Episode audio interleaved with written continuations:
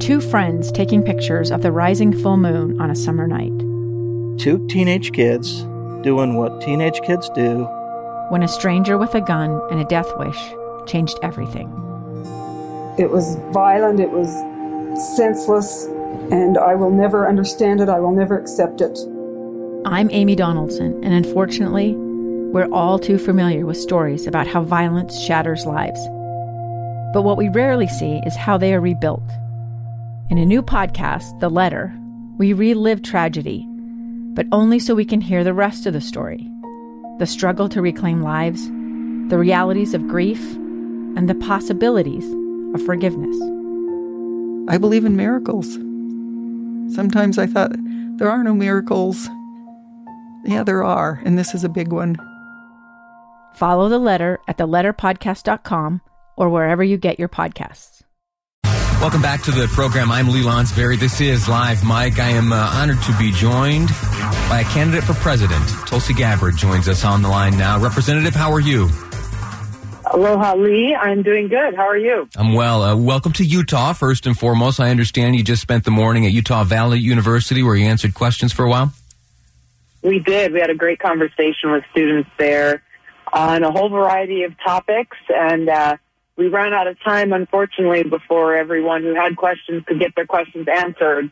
Which you know is good. We, it gives me hope. We, we've got a lot of amazing young people in this country who uh, are have the opportunity to shape the future for all of us. Outstanding. Uh, our guest this segment is Tulsi Gabbard, running for president, born in American Samoa, uh, currently a member of Congress representing Hawaii's second congressional district. One of her committee assignments uh, is serving on the House Committee on Armed Services, uh, specifically one of her subcommittee assignments on readiness. And I'll tell you, Representative, my last job before coming here to this radio station to host this program was uh, working for Congressman Rob Bishop out there in Utah, who also serves on that subcommittee. So small world. Yes. Um, it is I, a small world. uh, your your father uh, serves currently as a, a, Democrat member of the Hawaii State Senate. Uh, you, Representative Gabbard, served in a, as a in a field medical unit of the Hawaiian uh, or the Hawaii Army National Guard in Iraq, and later deployed to Kuwait as an Army military police platoon leader. And if I could point out, in 2016, you endorsed uh, Senator Bernie Sanders in his Democratic uh, run for the presidency as he sought the nomination. I wanted, before we get into our conversation here, point out I, I read uh, recently uh, an article published by you in Fortune magazine, a commentary piece where you reiterated your prediction that the partisan manner in which the Democrats have handled the impeachment process would all but ensure the reelection of Donald Trump. You called the impeachment counterproductive. At this stage, let me ask you, is there any hope for yourself or any Democrat challenger to win in November? That that decision is up to the voters to decide. You know, I think this is really the important message that um, that we've got to get out there to every voter across the country is that you know it's not the pundits and the uh, the talking heads on TV who decide the outcome of our election. It's really voters who get to say that, get to decide what kind of leadership we want. And so far, voters uh, in only two states have made sure their voices are heard. And this is why I'm here in Salt Lake City, here in Utah. And we came from Colorado yesterday just to continue to bring our message directly to voters so that they can make that best informed decision before they head to their ballot box. We have uh, n- n- Nevada coming up, South Carolina, in the big contest. Uh, it comes on March 3rd, Super Tuesday. Uh, any predictions for yeah. how things will shake up on th- Super Tuesday? None at all. Even the pollsters, uh, pollsters that I don't pay much attention to, acknowledge that uh, they they don't really know what's going to happen. You know how big turnout will be and how people will ultimately cast their votes. I think this thing is a constantly shifting and moving uh, um, beast. And uh, yeah, the, it is it is only the result, as you well know, on election day that actually counts. Sure. Well, you, mentioned polling, uh, and in national polling, the, the, truth is you are hovering between one and two percent. And I mean, no disrespect by this question, but your chances of becoming president are are pretty slim. What is the message that you still hope to deliver? That the American people are ready for a new generation of leadership, uh, someone who's going to bring a fresh perspective to solving many of these age-old challenges that exist in our country and that are causing a lot of people to, to struggle and, and to suffer needlessly.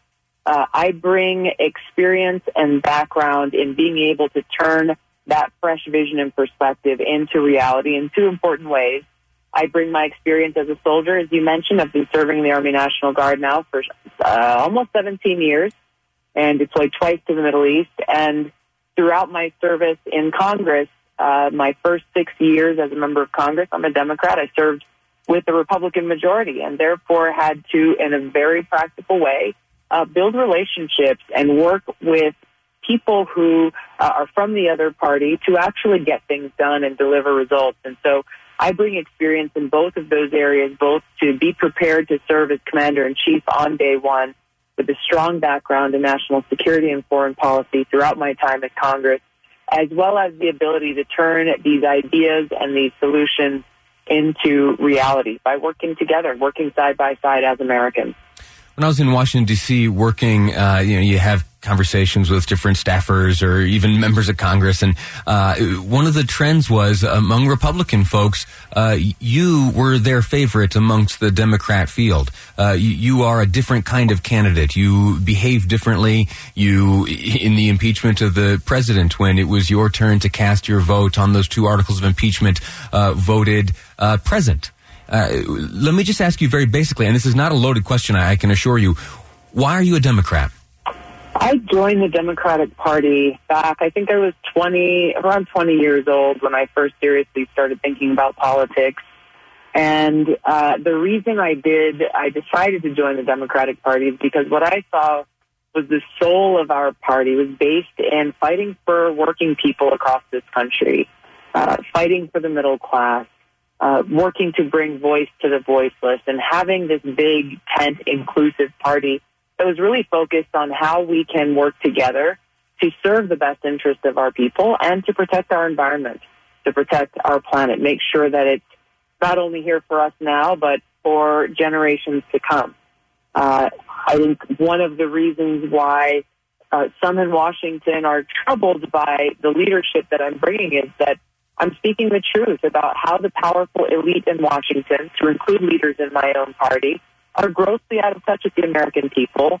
And specific to this campaign, this race that we're seeing in this Democratic primary, unfortunately, the DNC uh, partnering with their corporate media uh, allies, they're kind of holding their own pre-primary selection process, picking and choosing which uh, candidates they want voters to hear from and which ones they want completely canceled and erased as though, uh, you know, you're, you're not even in the race. And, and that's exactly what's happening to me. Unfortunately, we've got this, this almost total media blackout of me and my candidacy, uh, as well as attempts to smear my character in my campaign.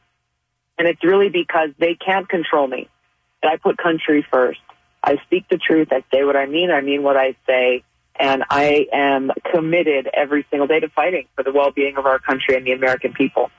We'll leave it at that. Tulsi Gabbard, running for president. I'm grateful to you for your time. I'm grateful to you uh, for visiting Utah, sharing your message with Utahns here in the state. Thanks for your time, Lee. I really appreciate this opportunity. Have a great day. You do the same. Uh, that is Tulsi Gabbard running for president. In our next segment, we will be speaking to another candidate running for president. Bill Weld is my guest next on Live Mike. I'm Lee Lonsberry, and this is KSL News Radio. It's the story of an American held in a dark Venezuelan prison. Then all of a sudden, they all kind of lined up. They pointed their guns at me. And this is the point where I thought, I'm going to die today. I'm Becky Bruce. I spent a year working on Hope in Darkness, which now has more than 2 million downloads. Find it on kslpodcast.com or wherever you listen to podcasts.